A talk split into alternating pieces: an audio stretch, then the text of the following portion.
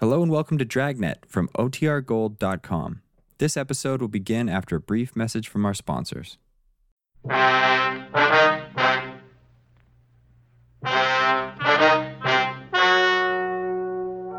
Ladies and gentlemen, the story you are about to hear is true.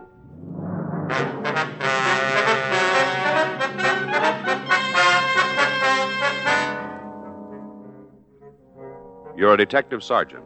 You're assigned to robbery detail. A wholesale drug company has been held up. $4,000 in narcotics has been taken. Your job? Find it.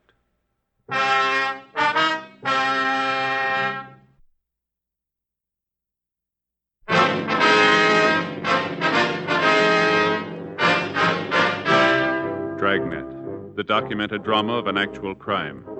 For the next 30 minutes, in cooperation with the Los Angeles Police Department, you will travel step by step on the side of the law through an actual case transcribed from official police files.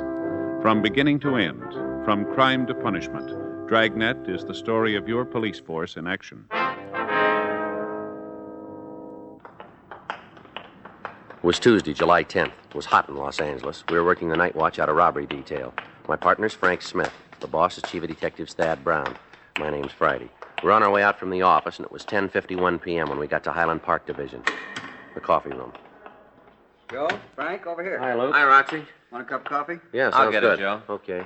How's it going, Luke? Mm, pretty good, kind of hot. Yeah. Makes me wish I'd built that patio out at our place. yeah You but- got a dime and change, Joe? Yeah. Wait a minute. Here you go. Thanks. That was a half, you know. Bring me some change. No worry. Wait a minute. You want to take one of these cups, Joe? Yeah, I got it. How about you? You want some more, Luke? No, thanks. Okay. Well, what do you got for us, Luke? I gave you the call as soon as we got it. Way it bills is that a patrolman picked him up over on Monte Vista. Uh huh. Spotted him in a parked car. Checked on it and found the guy was pretty sick. First he thought it might be a 502, but after he got a good look, figured it was a heart attack. Mhm. Fellow was out cold, couldn't tell anything. Uh huh. They called an ambulance and took the guy over to Lincoln Heights Receiving, gave him treatment there. Checking it out, they found several puncture marks on his arm. Thought he might be a diabetic. Mhm. His appearance was shock. Checked on his personal effects and came up with this. Drug vial. Let me see, Joe. Oh yeah. Here you go. The label's all cut up, but there's enough left to tell the serial numbers. It's Yeah. one of the vials taken from Arnold's. Morphine. That's right. What's his name? Norman Carey. What you got on him? Not much. According to R&I, he's been picked up a couple of times for marks. Has he said anything to you? Not much. He's feeling pretty rocky. Still coming out of it. I haven't been able to get anything out of him. What you say about the vial? Nothing. Acts like a war prisoner. All he says is his name, gives his address. Does it check out? A couple of guys over there now. Hmm. Figures you want a piece of it, might be able to get something out of it. Well, I don't know. No reason for us to make it if you guys didn't. Well, maybe. Might give it a try. Okay. Finished? Yeah. Here, I'll take the cups. Okay. I have the change from that half. Wait a minute, buddy. I'll give it to you on the way back. All right. All right, let's go. Okay. You want to check your gun? Yeah. You want to give us a check for these, please? Oh, yeah. Has anybody talked to Curie? Not that I know of. He hadn't made any calls. No one's been here to see him. The morphine vial, the only thing he had on him? Yeah. Turned his pockets, but it's all we could find. Fellows might do better in his room. It'll be a real break if it ends right here, won't it? That's for sure. Here you go. Number six is a belly gun. All right, thank you. No, that's mine. Here's yours, Frank. No good. Here's your change. All right, thank you. Anything on the car he was in? No, the officer that picked him up went over it, but they didn't turn in anything. Is he the registered owner? Yeah, You want to talk to Curie again, huh? that's right. How long's he going to be here? We'll take him downtown in the morning. Right. I'll be out front when you're ready to leave. Okay. right.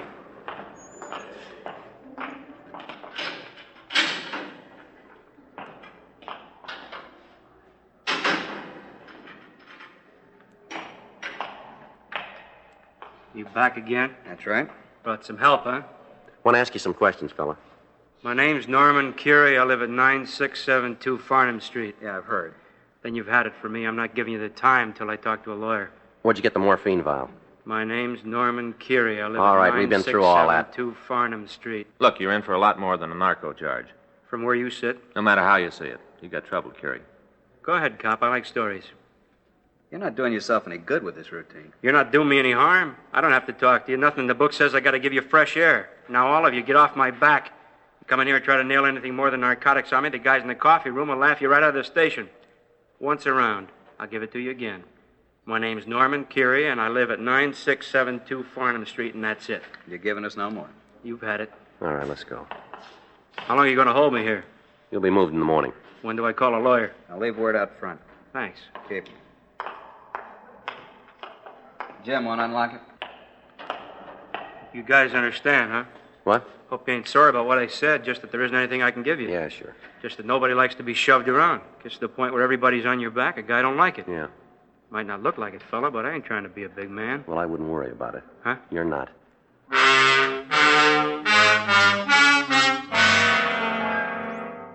The following morning, the suspect was removed to the main jail and booked in on suspicion of violation of the State Narcotics Act, a felony. He was photographed and fingerprinted. The combined efforts of the Narcotics Division and robbery detail had been devoted to the apprehension of the thieves who'd stolen the drugs. The arrest of Curie had been the first lead we'd gotten to the disposition of the stolen merchandise, but without his cooperation, there was little chance that we could get to the ringleaders. The next day, Frank and I checked with informants who might be able to supply us with any information. All of Curie's known associates were interrogated. None of them helped us. We got word that Curie had been released on bail at noon. Narcotics Division had assigned officers to follow him, and all of his actions were being observed. Everyone he met was being checked on.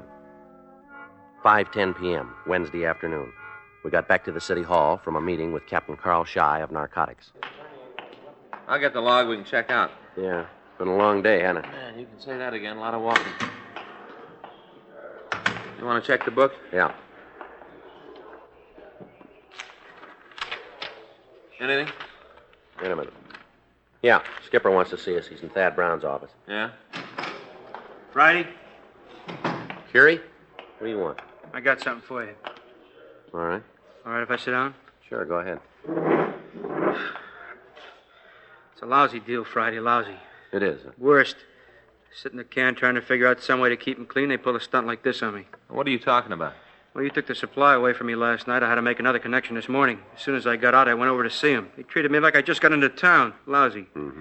Ain't worth it. They're going to act like that. It's going to cost 'em. That so? They better call that Lucarelli. Is that his name? That's right. Yeah, get him over here. He's going to want to hear it, too. Here what? I'm going to give you a chapter and verse on the whole deal.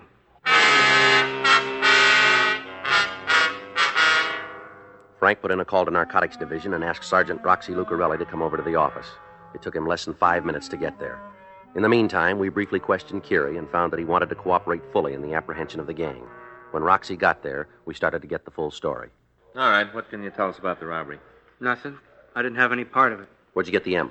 Picked it up in the bar. You got the address? Yeah, place down on Fifth. Who's your connection? Guy named Corbett Got a first name for him? Olin. How's that go? O L A N? Yeah, yeah, I guess so. When'd you make the buy? Yesterday afternoon? The whole vial? Yeah. Did you scratch up the label? No, no, it was that way when I got it. Did you know the stuff was stolen? I put it down that I didn't ask for an original bill of sale. What about this Corbett? What do you know about him? Been hanging around the place a long time. I see him there all the time. Ever been in trouble? You mean with the cops? Yeah. I don't know. I guess he'd been picked up a couple of times for possession. You ever done any time? A couple months in the county jail. Probation? I think so. I never got in a big conversation with him about it. You know where he got this stuff? I can't pin it down for you. Got an idea? Oh, it must be the bar. A lot of places there you can get connection. You know who it could have been?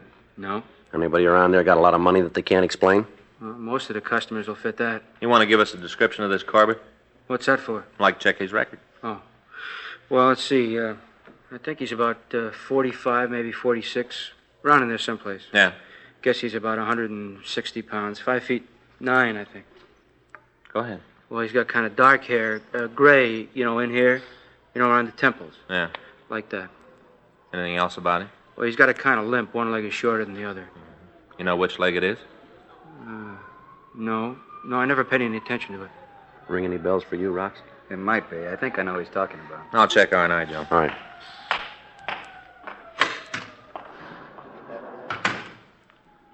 How about it, Curie? You know if any more of the stuff has been passed? Well, I can't say for sure. This is the first bunch of it I bought. Guess there's some more of it that's been pushed. Well, it sure jolted me. I'm not used to that drugstore stuff. You know anybody that's bought? No? How come the stuff you got wasn't cut? I don't know. I guess somebody goofed. Uh, Sure made me sick. what happened when you went back there today? Well, I walked into the place. I figured to get something up. You'd have thought I was a cop. All right. There wasn't anybody in the place that had anything to do with me. Was Corbett there? You mean this morning? Yeah. No, but at least I didn't see him. Hold on a minute. Robbery, Friday. In just a minute. Murph? Murphy? No, he's not here. Can I take a message? All right.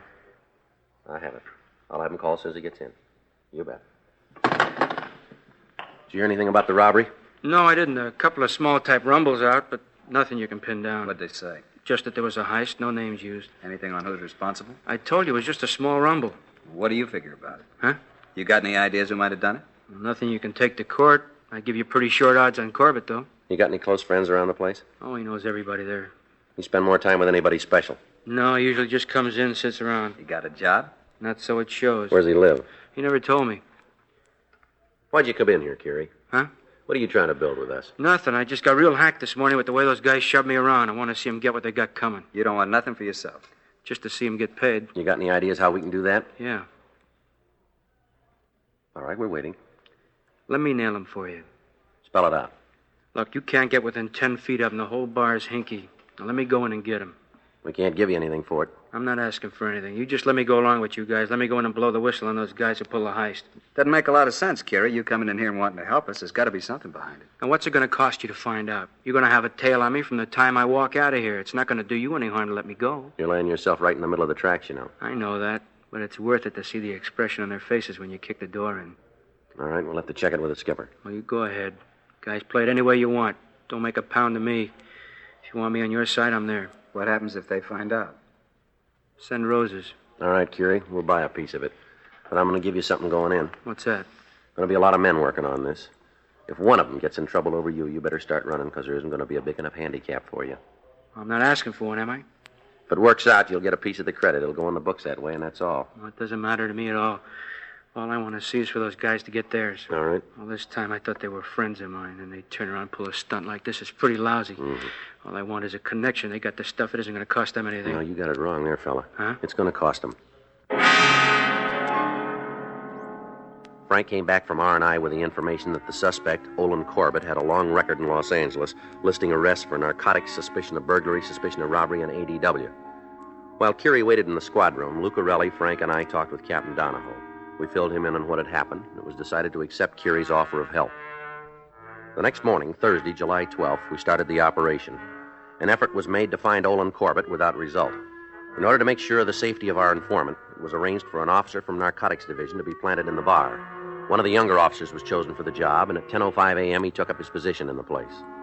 At 10:34 a.m., Frank and I, along with Lucarelli and Curie, got there. We parked down the street and let our contact out of the car. He walked down the block and entered the bar. Ten minutes later, he hurried back.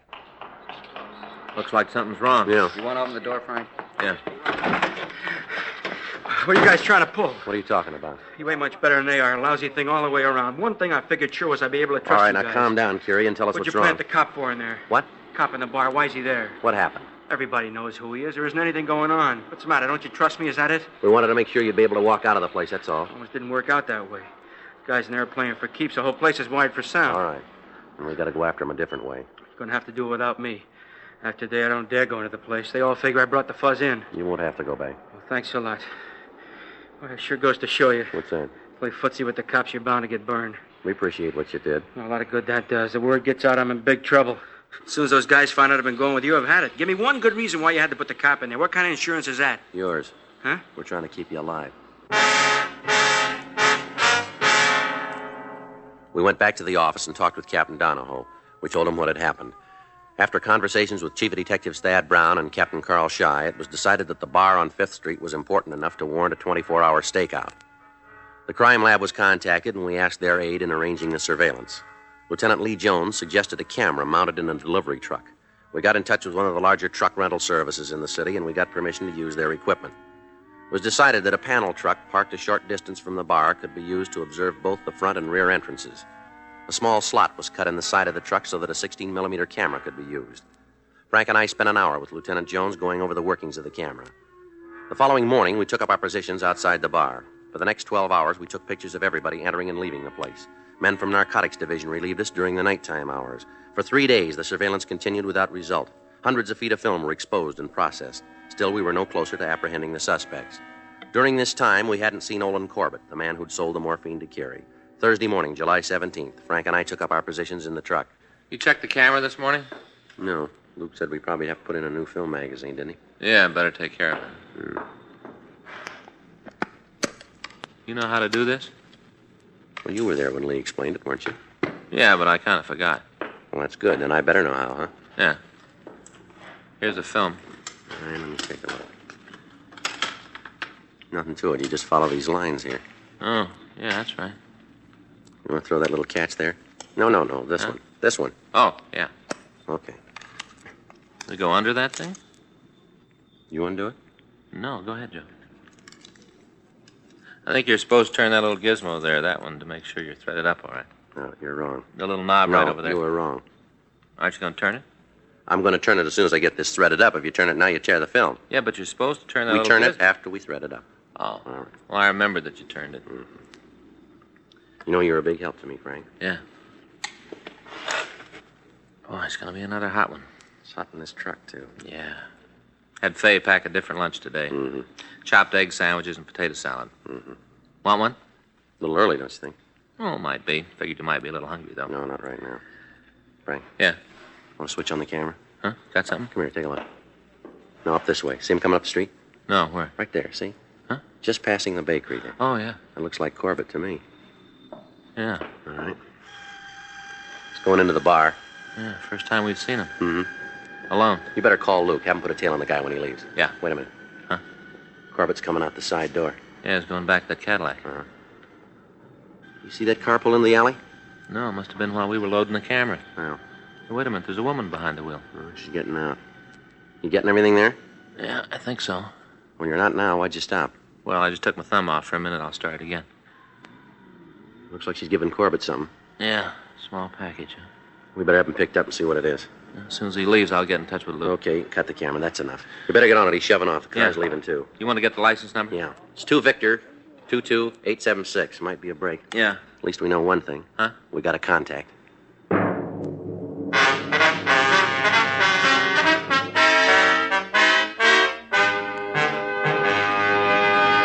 You are listening to Dragnet, the authentic story of your police force in action.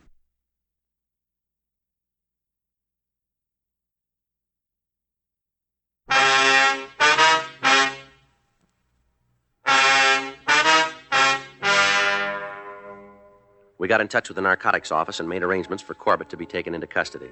The arrest itself was made in such a way as to appear routine.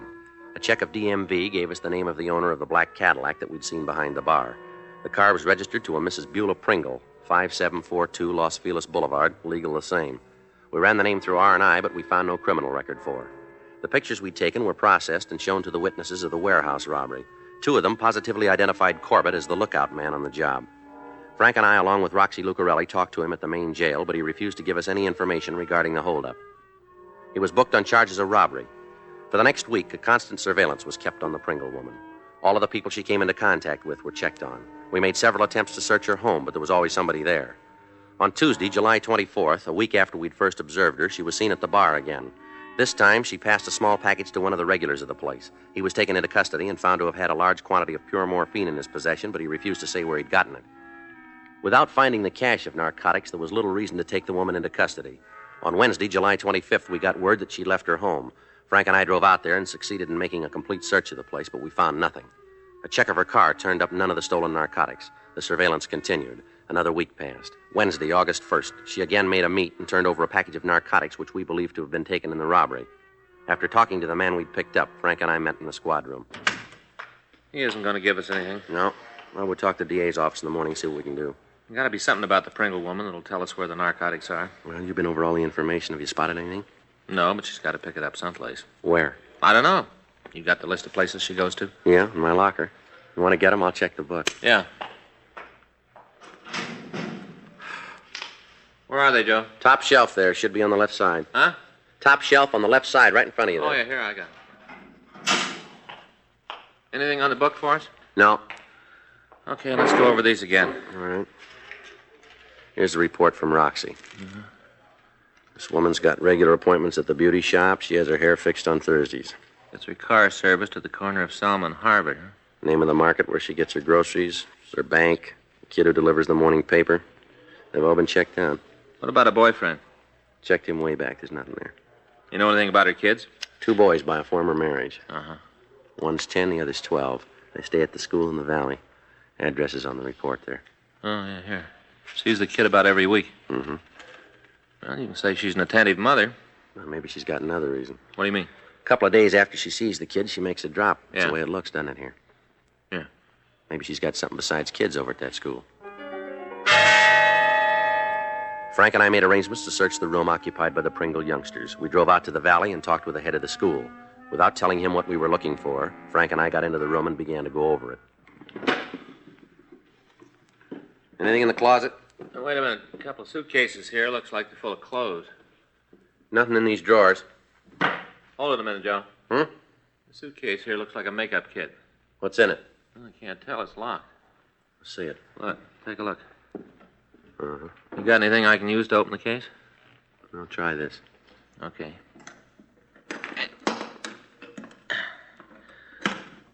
Well, that does it. Yeah. Huh, take a look. Mm-hmm. You want to take it back to town? Better and have the serial numbers checked. Not much doubt, huh? No, just about wraps it up, doesn't it? Let's bring the Pringle woman in and talk to her, see what she can come up with on this. The way Roxy puts it, she's a pretty good talker. She's going to have to be, isn't she? Frank and I left the school and drove back to the Los Feliz address. The black Cadillac was parked in the driveway. We told the maid who answered the door who we were and what we wanted. She showed us into the library of the house and asked us to wait while she went to get Mrs. Pringle. It's quite a pad, huh, Joe? Yeah, it's pretty big. Faye's been after me to get one of these. What's that? See? One of these three dimensional viewers. You know, got little pictures in them. Faye says they're great for the kids. Yeah. Got all kind of pictures Yosemite, Yellowstone. Pretty interesting, all in 3D, too. Gentlemen, something you want to see me about? We're police officers, Miss Pringle. Frank Smith, my name's Friday. yes, I know. What was it you wanted to see me about? You know a man named Olin Corbett? Corbett? No, I don't think so. How about Peter Ulrich? Nothing there either. Uh, you mind telling me what this is all about? Well, I think you know as well as we do, don't you? This is some kind of a joke. I'm afraid I can't go along with it. No, ma'am, it's no joke. You're trying to say something. Why not stop going in circles and come right to the point? All right, you're under arrest, Miss Pringle. For what? Robbery and narcotics. Would you like to sit down? No thanks. No. Uh, Anything I can get for you? Drink, maybe? No. You must have some kind of evidence to make a charge like this. We have. You mind telling me what it is? We've got motion pictures of you meeting the men that I mentioned. Pictures of you passing the narcotics to them. We checked your children's school. We found that makeup kit. Not much doubt, then, is there? No, ma'am. Nothing I can do? No. Get your coat. I guess so. Miss Pringle, What? now this house and the car, you mind telling me why you went into a thing like this? I guess it sounds pretty silly to you. Right now, it's pretty wild to me. We'll listen if you want to tell us. I divorced my husband several years ago, Mr. Smith. I got a good settlement, a lot of alimony. Gave me just about everything I wanted. Maybe it gave me too much. I didn't have anything to look forward to, nothing to act as a sort of challenge. You understand? I guess so. I met a man, nice enough guy. One thing led to another, and he suggested the robbery. Sounded like something to do, something so I wouldn't be bored anymore. That's why we did it. It wasn't the money with me. I, I guess it was with him. You want to give us the name? Yeah. Might as well. It's all finished now, anyway. All right. Want to get that coat now? Yeah. How long will they send me to prison for? Well, we wouldn't know. That's up to the judge. I hear the place is a lot better than they used to be. Lots of things to do. Jobs so you can keep your mind occupied. That's right. And you can be sure of one thing. What's that? You won't be bored.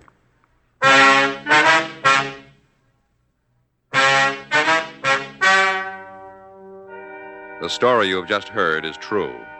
The names were changed to protect the innocent. On December 18th, trial was held in Department 97, Superior Court of the State of California, in and for the County of Los Angeles. In a moment, the results of that trial.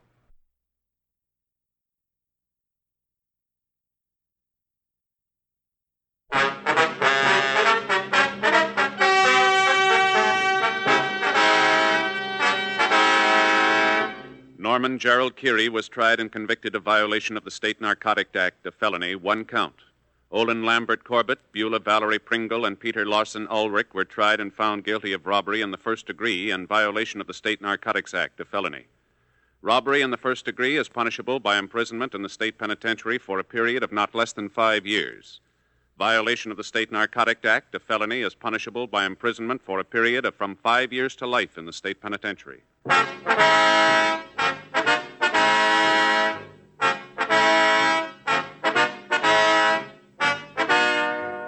You have just heard Dragnet, a series of authentic cases from official files. Technical advice comes from the Office of Chief of Police W.H. Parker, Los Angeles Police Department.